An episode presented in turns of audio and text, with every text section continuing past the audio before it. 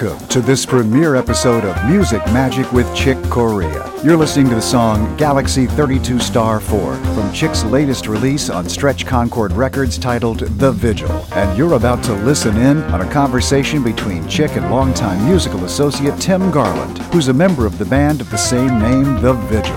In this podcast, Chick and Tim discuss the story behind the making of this new music. Later on, we'll tell you musicians about a very special online, live, and interactive Chick Corea Music Workshop coming March 2014. You can learn all about that now by visiting our website at chickcoreaworkshops.com. Now, enjoy a conversation between Chick Corea and Tim Garland. Take it away, Chick. Hi, this is Chick here, and this is another edition of the Vigil broadcast, the Vigil radio show. In this show, I'd like to present to you my dear old friend Tim Garland, We've been working together for quite a while. He was in my band Origin, and he brings an incredible enthusiasm and deep knowledge of music and his own creativity always and spirit into the band. I really appreciate Tim's presence all the time. So here's a chat that we had recently in Tokyo. We're going to be talking about a few different things, but mainly the making of the Vigil record. I hope you enjoy it.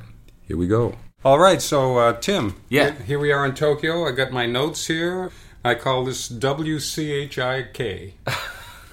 uh, no, this is Vigil Radio. This is going to. Um, this is going to be like uh, uh, probably part of some promotion to let people know that there's going to be a webinar. Have you ever heard that term? I have. Webinar. It's a new Yeah. term, term for me. It's like going to be a live thing that I'm going to do to people who subscribe and hang in on a live chat.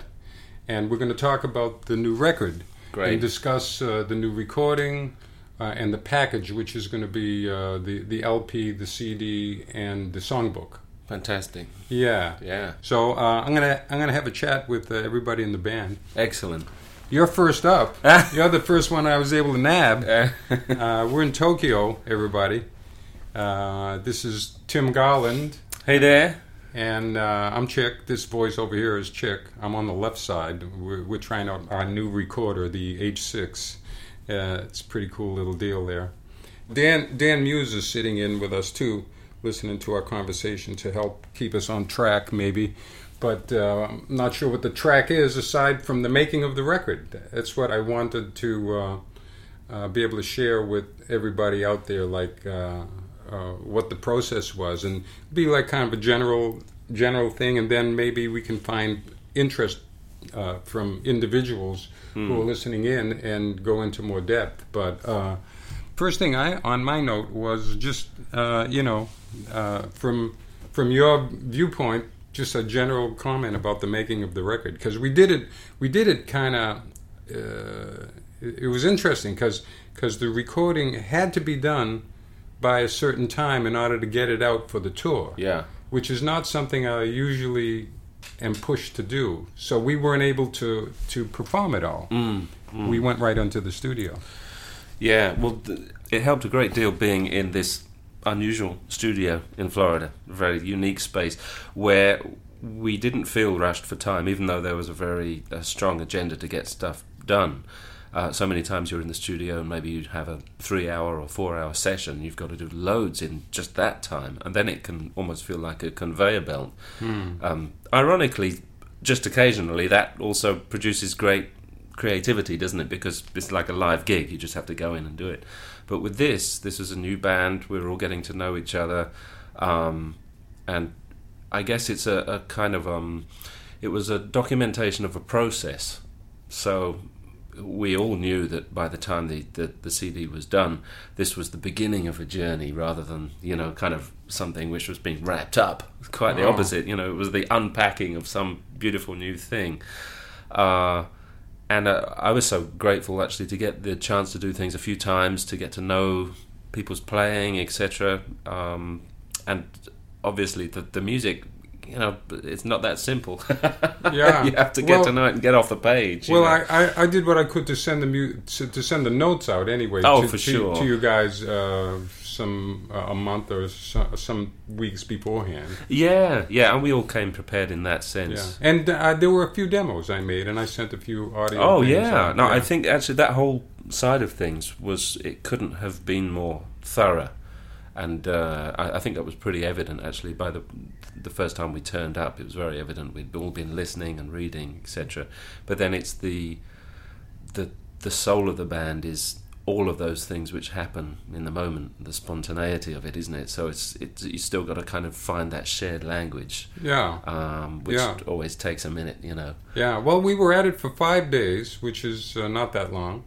Uh, I think it was five days. We uh, the original idea was to rehearse for a couple of days, then record. Yeah. But as soon as we got into the first piece, do you remember what we we attacked first? Well, was it probably was Portals. it Galax or Portals? It was one of the longer pieces. Yeah. Um, but yeah, I, I remember that because I was kind of surprised myself, uh, just just flying over and still having a little bit of the jet lag over the Atlantic. All I'm thinking, oh, we're actually recording already. But that's Yeah. that's good too, as I was saying, because I, I, and I know you're you're really keen on keeping the spontaneity of it and not trying to be kind of over perfect with all of the the the. Uh, if one uh, concentrates too much on trying to uh, just get everyone's parts, you know, absolutely perfect to the right, uh, you know, the duration of every note, etc. It starts to sound almost b- sterile, you know. So it's Oh, it's yeah. You- you- fantastic to. you lose the groove there. yeah, absolutely. Yeah, I like first takes, but I mean, uh, we, once uh, my my memory is, is once we began playing playing the pieces down, once we could, once we worked out the notes and the and the and the solo order and whatever how Hmm. how the form of the piece was going to go.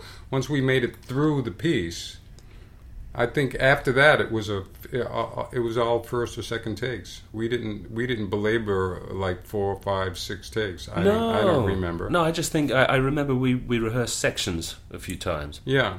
I mean, with music like this and, and several compositions on this album uh, have that kind of through composed quality, don't they? Where there's some kind of a vamp section and then maybe a completely different section, and it kind of is uh, almost like a fantasy which unfolds. Ga- Galaxy and Portals are, are For are- are sure. like that. Those are the two sweet like pieces. Yeah. I think. Yeah, And I what fascinates me is the uh, we all want to try and keep that sense of risk, even though there, there's there's all of this compositional information. It's not just a reading of a composition; that the, the composition still remains a springboard for all of those points where you're kind of on the edge. And uh, yeah, I mean, we Yeah. all kind of get addicted to that risk, don't we? So it's the it's the playoff between um, taking risks and, and being on the edge, but then taking care of business and respecting the composition at the same Yeah. time.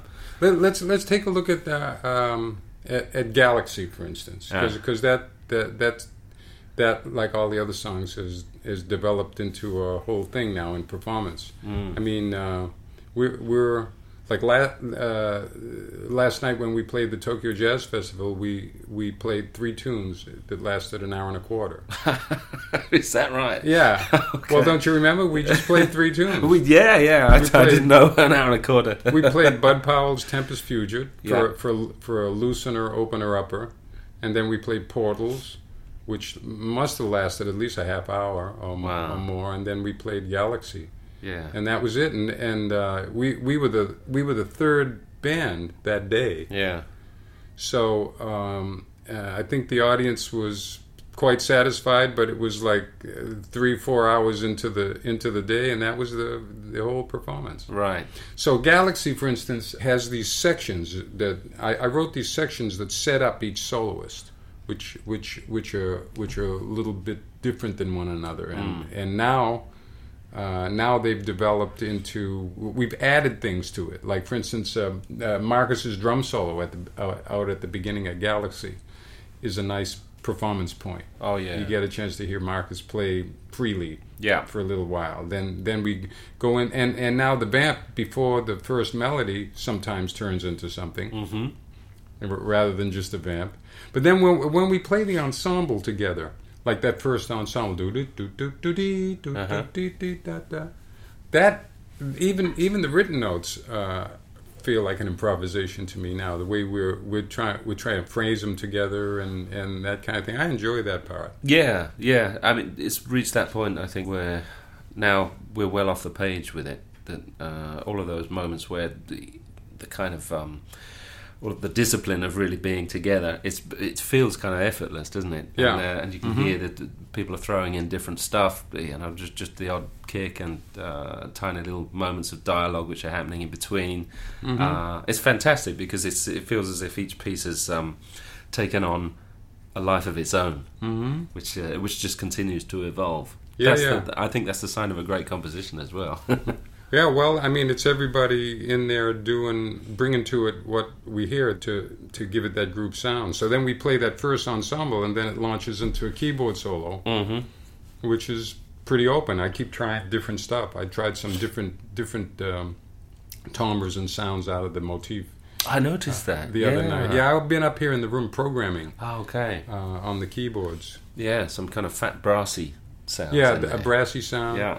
Up up until now, the, the the instrument is pretty powerful in terms of sound inside it, and the only thing I've the only sound I've used out of the out of the actual 88 key XF motif was the um, was the Rhodes The Rhodes the. Rhodes sample. Yeah. I sampled my uh, my old Rhodes and put it on there, and it sound it sounds pretty good. Yeah. Well, it's an iconic sound. I think I'm so glad that that's part of this band as well because it's so you know it's obviously suits the the, the material so well. It does. The timbre fits. Yeah. And then the rest, the rest of the sounds that I've been using come from that little the skinny module uh, Mm. that's called a, a rack mount. It's a motif as well, but it's Right. it's just uh, it's just got sounds in it, and I trigger it from the uh, from the keyboard. But Okay. but but I was up here programming, and I found and I thought I'm going to use. And that's one of my plans for the next record, actually, to Yeah. begin to use more uh, more electronic sounds, Oh, fantastic. more timbres. you know. yeah. Yeah. Well, it's, it's a it's an orchestra, really, isn't it? Yeah. By the time you got this many people, yeah, yeah. that's so fantastic. so then there's a keyboard solo and then uh, uh, then that comes to an end there's this little line that we play Mm. that that launches it into a bass solo i kind of like that that the bass solo comes second Yeah. which is unusual uh, for for uh, the rest of the repertoire you know Another nice thing is, I think, when the bass solo starts, it's evident that it's over a, a changing chord sequence. Uh, because up to that point, I've had uh, quite a lot of vamp, uh, which of course is open, and, and you take it all over the place in terms of uh, you know harmonic anchors, etc. But as soon as the bass solo starts, you hear that there's a chord sequence as well, which kind of propels it, it makes it very obviously a new section. yeah but then after the bass solo uh, it, it launches right into the saxophone solo which used to be a chord sequence Mm. Uh, It started out being well on the recording. It's a chord sequence, Yeah, but but uh, I don't know. I got kind of tired of it after a while, and I wanted to hear you have a freer stage. Stretch out, yeah. No, I've, Yeah. I've been enjoying that immensely. That was great fun at the, the, the Tokyo Festival. So we're back to a vamp, but but what what I'm noticing uh, and liking about vamps is number one, it it doesn't tie. I, I like not being tied down to a harmony. So what happens is when we get into a harmonic form, um, and and you sort of following the number of bars and the, the, the, the chord sequence is changing and the, the rhythm section is kind of following it along. To get loose from it, you start to play other things other than the chord that is prescribed Yeah, until you like forget the chord sequence. Do you know what I mean? yeah. But yeah. you're still stuck to this form. So, so when you get rid of that form and you get rid of a chord sequence, you just start with a, a vamp that starts with a tonal center.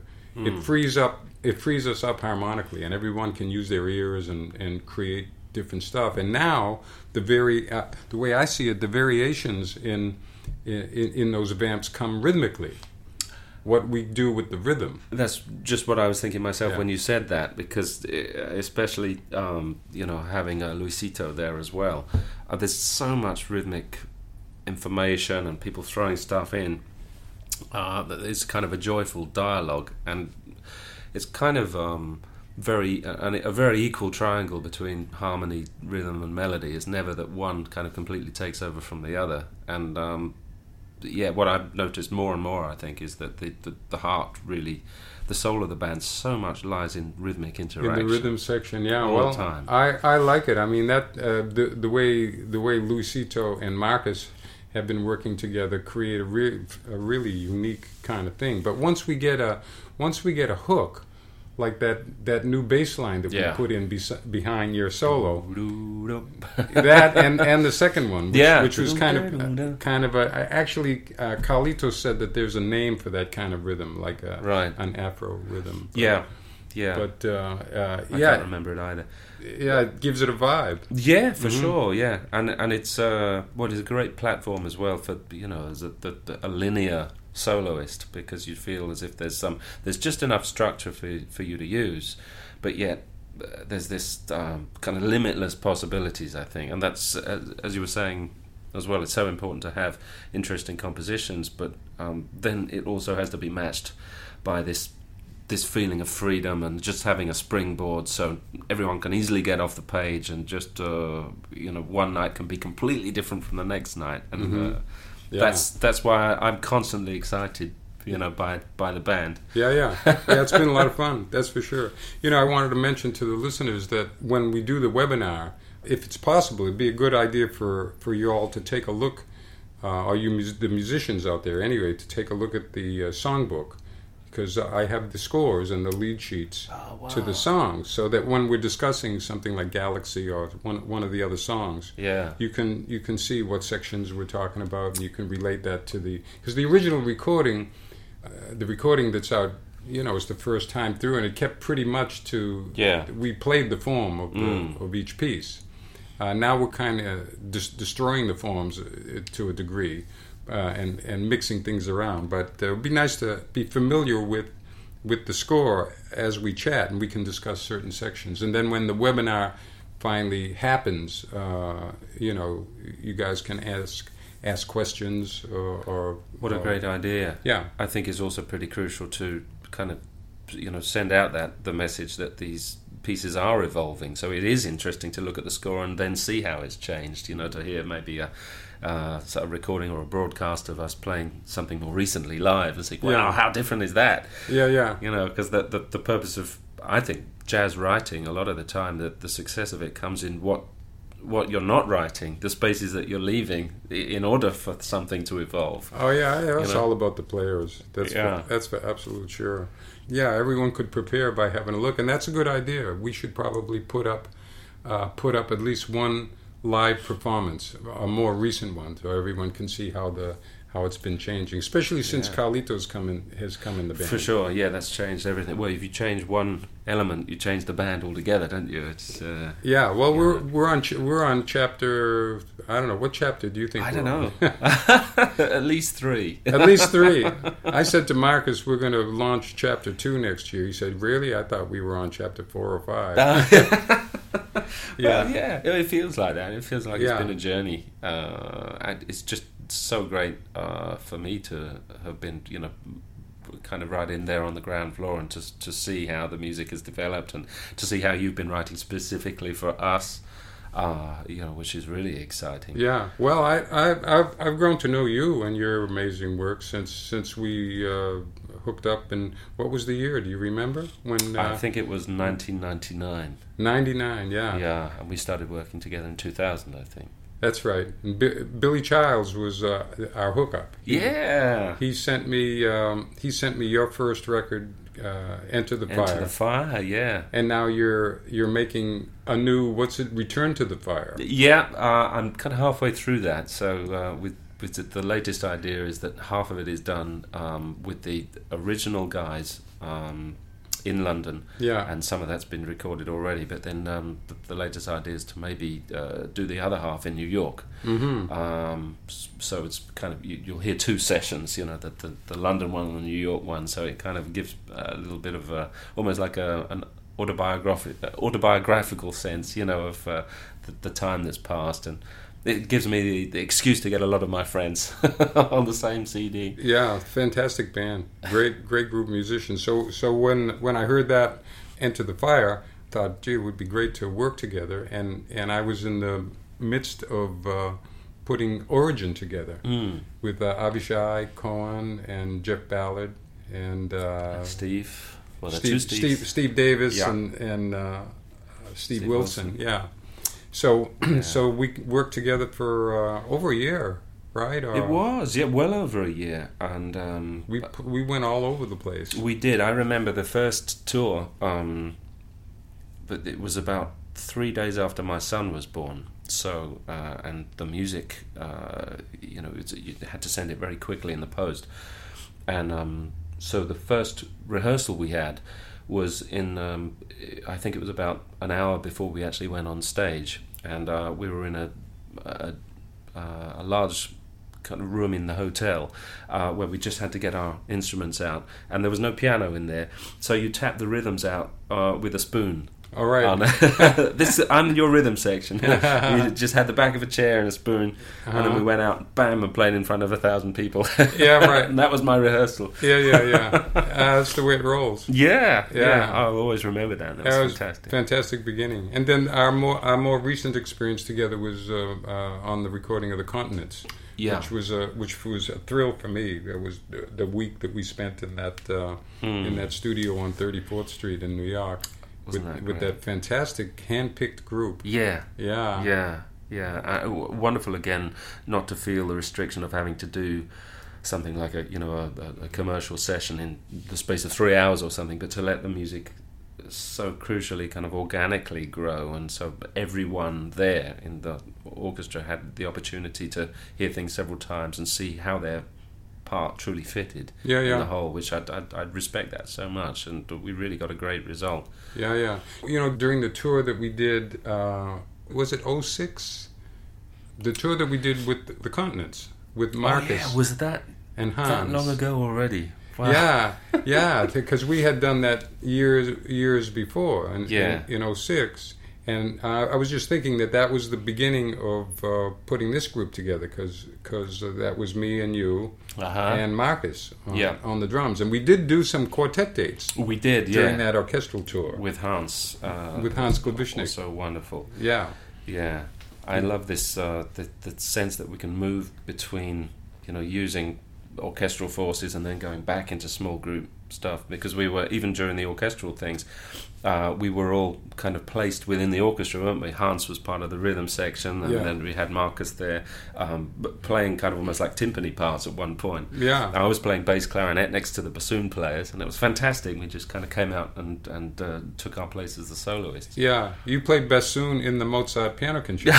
yeah, I played. I mean, no, you you played a bassoon part. Yeah. you played the uh, the bass clarinet. and that was a blast for me because Yeah. the, the the members of the orchestra were so great. And I think now that there's this is the time for a real kind of maturation of these styles. There's so uh, so much respect across the genres now, whereas before maybe there was suspicion and you know kind of perhaps people not really understanding the worth of each other's styles of music. To me, at least, it seems as if you know time is really on our side, and these, especially the younger orchestras, the kind of iPod generation. You know, there's uh, the sense of respect for the groove and respect for the history of this kind of music is sort of implicit, and so uh, maybe one of the most exciting areas of music these days is when we start to kind of we used to call it third stream, but that's kind of sounding old-fashioned these days. Yeah. You know, it's a it's it's a real viable, beautiful, fertile middle ground. I love to live in the third stream, whatever that is. Yeah, whatever that is, Yeah. it's just music.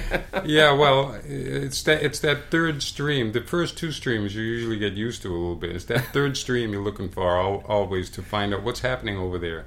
Like like like now in in in Vigil we've got. Uh, We've got Marcus uh, coming up from a real jazz heritage, being the grand, Roy Haynes' grandson and so Oh, forth. I've Yeah. known Marcus since he was 12 years old. Mm. And we've got Luisito coming up from uh, Venezuelan, Latin American, salsa, South American music kind of atmosphere. So though when when Marcus and Luisito came together, there's this third stream happening. Because then my, my my writing is a little jazzy or whatever you want to call it, and then then Marcus interprets it a certain way. Without Luisito, Marcus would have would have interpreted the music yeah, differently for sure. but yeah. Luisito comes in with a lot of taste, and you remember when he first came in the band, he played very gently. Mm. he didn't pour pour his ideas all over the band. He Yeah. he just kind of he kind of saw where Marcus was and what Marcus was doing, and then started to to enhance it and so forth. And now, the two of them have, have really hooked up. yeah, And to me, that's a third stream because they they play some some rhythmic stuff that's ba- that that's I never heard that stuff before. The way the way they play those rhythms. For sure. Yeah. Yeah, yeah, because they had the opportunity to, to let that once again organically grow over a lot of Yeah. gigs. So now Carlitos is in there on the bass, and uh, now we've got a, a fourth stream going because because he's bringing into he his uh, well he's Cuban bass. He's a Cuban fellow, and so he's bringing in uh, that, and then you and I and Charles uh, sort of bring in more or less the. I don't know. What do you want to call it? The the classical third stream. I guess Of- so because there's a lot of harmony in there. A lot of harmony, yeah, and uh, the the mixture is is great. It Mm. makes me really inspired to write some more. You know, one thing I find myself saying um, to people when they ask about the band and ask about working with you um, is it's very interesting the sight lines on the stage. How it's absolutely imperative that you've always got a really great sight line to every member of the rhythm Yeah, section. yeah, and um, you know if I'm ever coaching a band of my own, maybe I'd want you know college students, etc. I'd super take that on board because uh, it helps you get off the page. Of course, if you're if, if musicians ever look at each other, it that I think that speaks volumes about you know the way the music is going. And um, as soon as you look up and you start looking around, um, it helps the musical dialogue which is going on. And I think that's what's making this band work so well together. That uh, no one's kind of doing anything in a little cocoon of their own. The whole thing is Yeah.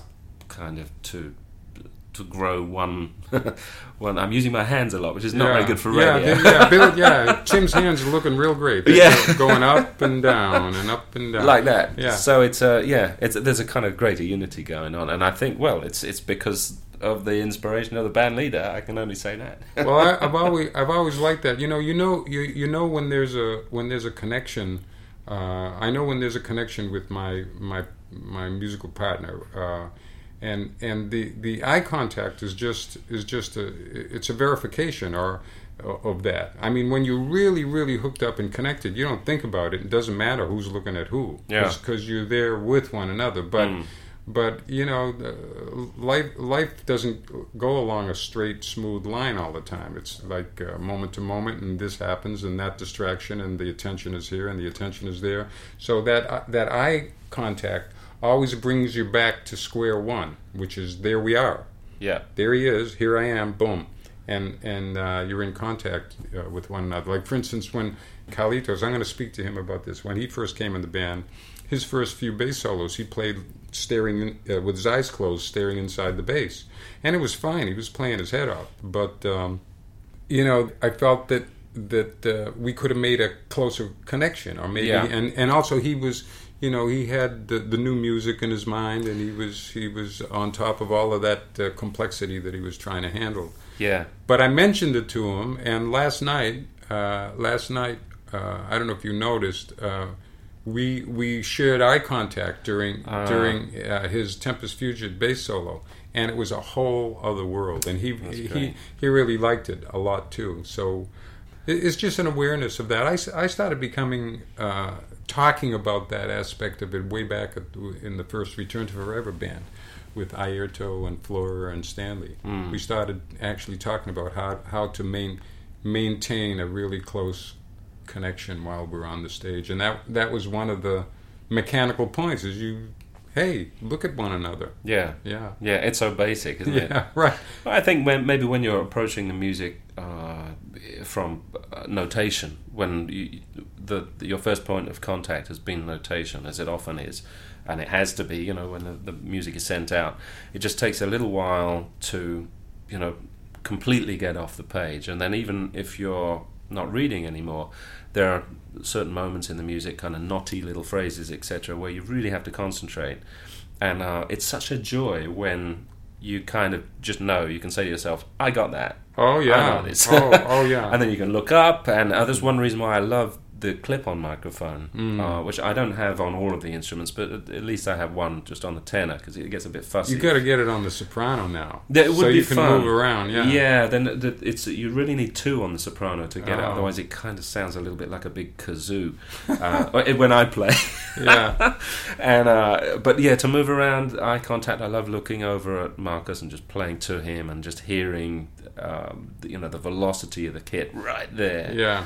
Uh, I mean, that's one thing, I guess, with the, the difference between recording and playing live is when you've got cans on, um, when you've got you, you're wearing the headphones, um, you're not so spatially aware of what's going on because it's all kind of very uh, kind of a contrivance, isn't it? It's a necessary contrivance because you you want the separation of all the instruments to make it sound great on the CD, but um, when you're really next to each other and you're actually feeling each other's presence there, um, it's for me anyway. It's a little easier, um, and uh, yeah, I I think that's one reason why um, some of the moments where I've heard myself play and enjoyed it the most have probably been in a live situation Mhm. um, because Yeah. you're, you're there and Yeah. you know that the spontaneity is just the, the the most obvious thing about it. Well, you know, when when people when people at, uh, uh, who aren't totally knowledgeable about the jazz music area, they uh, or or some jazz fan will ask me how did, how would you get someone who's unfamiliar with jazz interested in what you're doing? One of the first things I always tell them is have them have the person notice that the musicians are having a conversation with one another Yeah. rather than try to think about how to find a melody or sing something or Mm. find the form of the song or and they hear all these notes going along you say well especially if it's live they can see it that Yeah. the musicians are actually conversing with one another and and if you if you think of it as a conversation and you have conversations all day long think of talking to someone uh, uh, out out on the street or or, or wherever in your house or wh- wherever and you're having a conversation and you don't look at the person Yeah. you, you, you don't look at them. That's unusual. When you talk to someone, you usually look at them. yeah. It's it's the way the face was built. He, he built he built it this way. To fa- uh, when you face someone, you know, it's even uh, a verb is used that way. Mm. So it's just a, a quite a quite a natural thing. yeah. And the other thing about that is that that's improvisation. When we're in conversation, uh, like how many times when you're com- when you're talking to someone, do you know the last word in the sentence that you're about to say? You don't know what that word's going to be. You just you're so familiar with the language, it just comes out, and the last word happens. um, Period. And uh, in a way, well, that's kind of what we do musically, isn't it? Mhm. We're so used to the language that. Um, uh, so uh, again, the, the idea of conversation is, really, is that's a really good parallel to use. Yeah, yeah. I think Yeah. the only thing then maybe sometimes is that um, people go away, they listen to some jazz, and there's such the word jazz is so incredibly broad, and there are a lot of bands out there that are doing kind of quite well, and sometimes I hear them and I think. You know, I, I can kind of hear. I wish there was a little more dialogue going on. you know, so uh, I think maybe that's one of the challenges as well, because the word jazz covers such a huge amount of ground that Yeah. um, people are constantly struggling to come up with some definition. You know, the the best definition is the music itself, of course, isn't it? You just got to get people out there and experience it live. Yeah, well, we, we when we talk to each other about music, we hardly ever use the term. Like, let's go out and play some jazz tonight. We get a good laugh out of that. Yeah, Come on, guys, let's go out and play some jazz. Hey, don't play so much like Latin tonight. Let's play some jazz. And, you know, put a little bit of that classical thing in there. yeah, Yeah, a little bit more classical. Uh, uh, a lot of jazz, a little touch of classical, and, and, a, and a lot of Latin. Let's play like that tonight. It doesn't make any sense, you know. it sounds ludicrous to say. Yeah, right. Well, uh, what do you think, Dan? Uh, yeah. I had one thought, Yeah. which was you talked a, a little bit about how the, the music evolves and how it's evolved over the course of the tour, but in, to tie it specifically to the record, I was looking at the, the songbook, and there's a tune, I think it's Legacy, you mentioned in your notes that there are two versions in the songbook because one is your composition as written, and the other is how it ended up on the record. Oh yeah, yeah. There's like a there's a there's a story in between those two points Oh yeah. oh. that I would actually love to hear, especially Oh, because people who have the record and have the songbook can hear both versions. It's a you know, it's a great story. Legacy Legacy on the record, if you remember, was a, a throw off. Yeah. It was a one. It was a one-time throw-off. Like after we we had recorded most of the pieces, and we hadn't we hadn't got to Legacy yet. Yeah. And Legacy, uh, the the written score uh, has several themes in it. It has two or three uh, sections and, and themes in it, and. Uh, I had sent everyone the demo, so we had the basic idea of that first theme, which which was that rhythmic thing that went dung dung dung dung Yeah. dung over, and you know, like a permutating rhythm, Mm. and uh, I, you know, uh, I, I know that the that the quote unquote tape was rolling. Bernie Bernie had the recorder on, and we were we were all ready to go. And I just I just said to Marcus, just start, start something, Marcus. So Marcus started that thing that he does, whatever you, the Marcus thing, and, and, based on that little form, you know.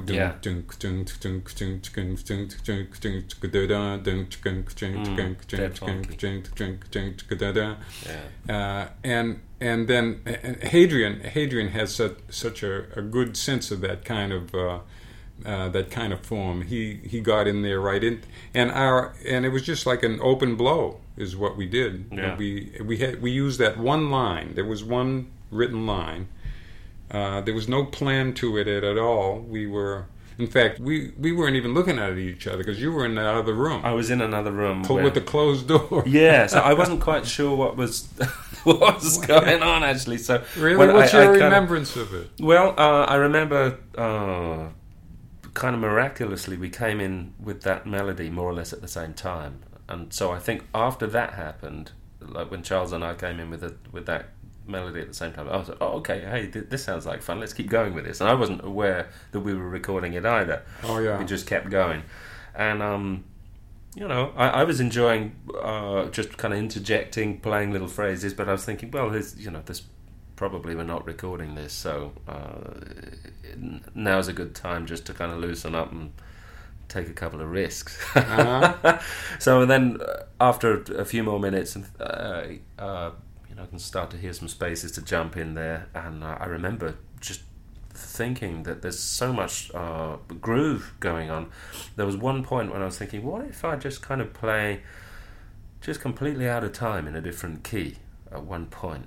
And I Mhm. think maybe that's something which something like that ended up on the record still, Yeah. and uh, it's if you like, it's that kind of imperfection and risk taking which uh, it's. Um, I guess it's typifying. You know, one of the things which I, I get addicted to, which is you know you, you practice, you want to get all of these corners right, but then there's an absolute joy in the kind of abandoning of those things. Well, we were abandoning it at that point. Well, we sure it were. was like yeah, uh, eight minutes of abandon, yeah. I, I was a surprise at the or end. longer. I forget how long the, the, the track was, and then we were trying to figure out how, how to come to an ending. Mar- at toward the end of the track, you remember Ma- Marcus took that rhythm and made it sound like another rhythm, Yeah, and yeah. I Well, just he's good at that. I just yeah, but I just didn't know that he was holding on to the first form with it. He was holding on to the da da, the first form. yeah, see? yeah. So I just went into the second rhythm. So then when he switched back to the first rhythm again, uh, it was nice actually, and uh, we, we sort of kept that up when we played it in performance a, a few times. Yeah. But anyway, when we heard it back, we listened to it at one point. It, w- it became one of my favorite tracks on the record. Wow. I think it's a good example of just the, the band jamming and getting to know each other. Yeah. actually. So it's uh, you, you can't get more fresh than that. It was a real free improv, really, really great. All of the band listening and being just. Uh, was that fourth stream or fifth stream? yeah, There's a little bit of classical, some Latin, but mainly jazz. a little bit of hip hop. There's a, there's a backbeat or two. Yeah. Yeah, that was legacy. All right, well, um, what do you think, Dan? I think we got a we got a good one for the first uh, Fantastic. podcast. How do you say that in English? Podcast. Podcast. Podcast. Podcast. Thank you all for listening to uh, WCHIK. What a pleasure. Yeah, okay, Tim. Thanks a lot. man. Great. All right. My pleasure. All right.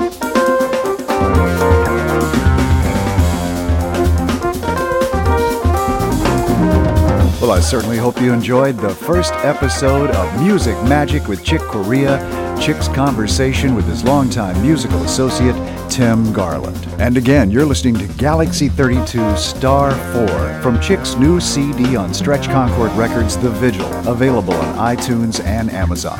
This is Russ Davis from Voice of America and Moja Radio, and we hope you'll join us for the next episode of Music Magic with Chick Corea. Before I tell you about that, let me invite you to leave a five star review on iTunes where you accessed this podcast, and you'll let the rest of the world know how much you enjoyed Music Magic with Chick Corea.